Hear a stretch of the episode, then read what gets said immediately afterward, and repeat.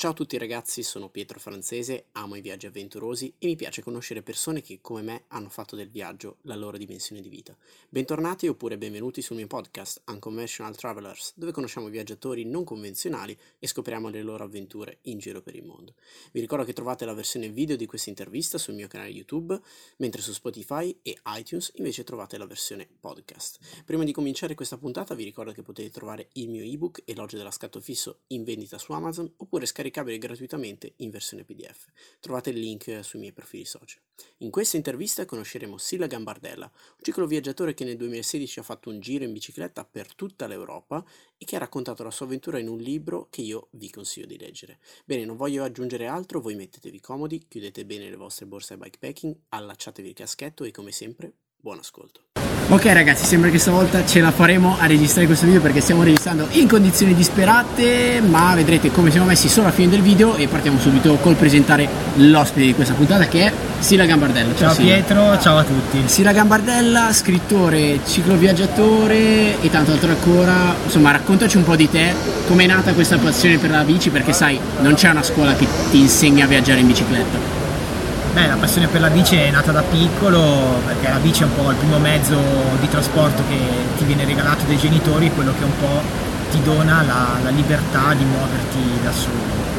E invece qual è la cosa che ti emoziona di più mentre stai viaggiando in bicicletta? È proprio il senso di libertà, quindi la possibilità di muoversi con la forza delle proprie gambe, essere autonomo e arrivare in un posto assaporando metro per metro tutta la distanza. Perché infatti questa è la domanda che ci fanno praticamente tutti, cioè vuoi dire c'è la macchina, c'è il treno, c'è l'aereo, perché devo andare in bicicletta? Perché a volte se viaggio per turismo e magari prendo l'aereo per andare a visitare una città non mi accorgo di tutto quello che c'è in mezzo. E invece a volte l'avventura è proprio il tragitto dal punto A al punto B. Ok, noi Sila ti conosciamo attraverso i social, di fatto Facebook, Instagram, il tuo blog.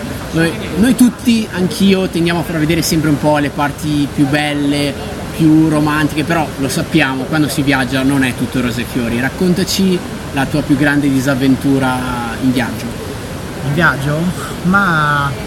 Finora sono sempre stato fortunato, di disavventure non ne ho avute e a volte il bello del viaggio è quello un po' di saper vivere, di saper accettare gli imprevisti, prenderli come parte del viaggio e affrontarli, quindi non li ho mai vissuti come qualcosa di negativo, ma non ho neanche mai avuto imprevisti negativi.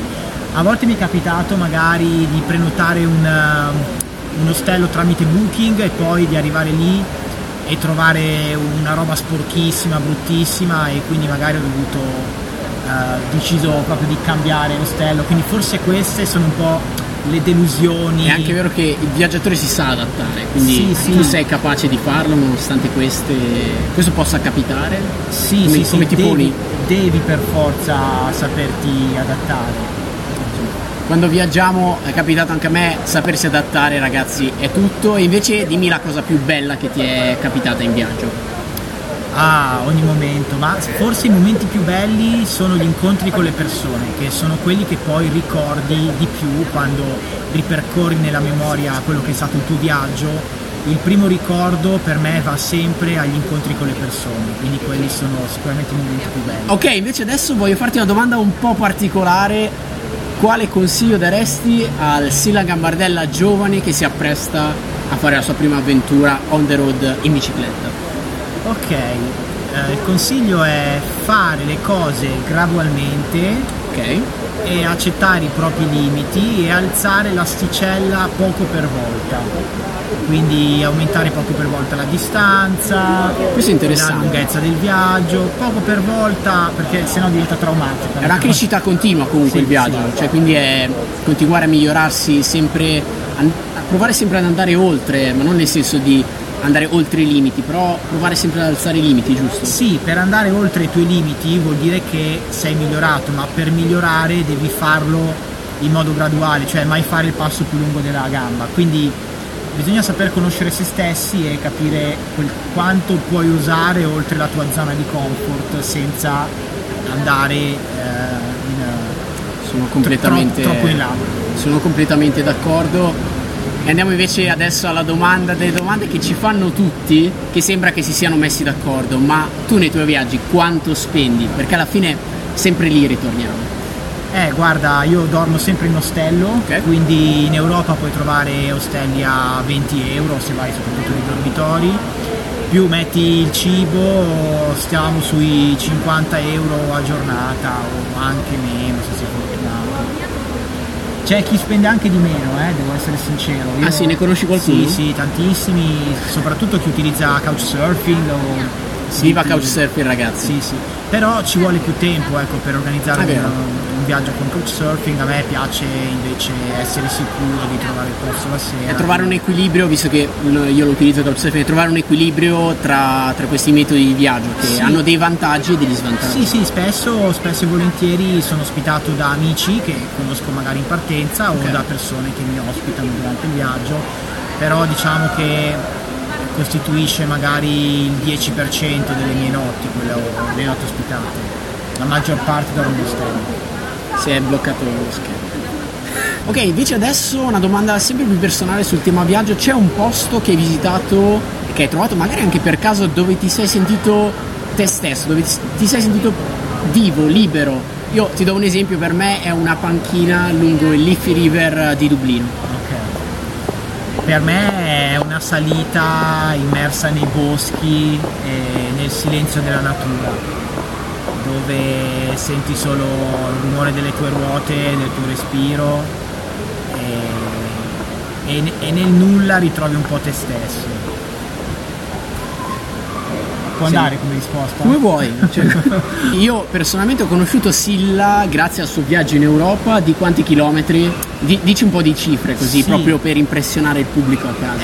Sono stato via un mese esatto, 31 giorni, pedalandone 25, e ho visitato 13 nazioni europee per una distanza di 3.750 km. E sì, la vedete, lo dice così proprio leggermente, è roba tosta, ragazzi, questa è roba forte, che tra l'altro ti ha permesso o ti ha fatto anche trovare l'ispirazione per scrivere un libro, vero? Assolutamente sì, perché alla fine di ogni giornata a me piace tenere il diario di viaggio, quando viaggio tengo un diario per annotare un po' gli incontri e tutte le emozioni che mi hanno colpito. E tornando a casa ho deciso di riprendere tra le mani questo diario e trasformarlo in un libro. E nella seconda parte del libro invece, quindi successivamente al racconto di viaggio, c'è una sorta di manuale in cui dispenso consigli per tutti coloro che vogliono iniziare a fare il loro primo viaggio in bici, quindi consigli sul equipaggiamento. Io l'ho trovata molto interessante l'ultima parte, perché tocca diversi aspetti che magari tu non hai neanche considerato all'inizio del viaggio, ma che poi invece scopri che sono utilissimi. Ad esempio l'equipaggiamento è molto importante, perché sono cose che uno dice prendi magari tanto alla leggera, però in realtà poi viaggio dopo viaggio impari a strutturare bene quello da portare, ma non solo, a organizzarti, e scopri che sai vivere il viaggio magari meglio. Sì, assolutamente. Io ho raccolto una serie di domande che le persone mi facevano su Facebook e mi sono accorto che appunto erano tantissimi gli argomenti che incuriosivano le persone, quindi ho deciso appunto di rispondere a queste domande nel libro. Tra l'altro il libro è in descrizione, come anche i suoi social con cui vi potete connettere. Sila ha una pagina Facebook e una pagina Instagram, e quindi niente, io vi invito a seguirlo. E Sila, ci vediamo per le tue prossime avventure. Grazie Pietro. Alla prossima. Grazie a tutti, ciao, buona serata.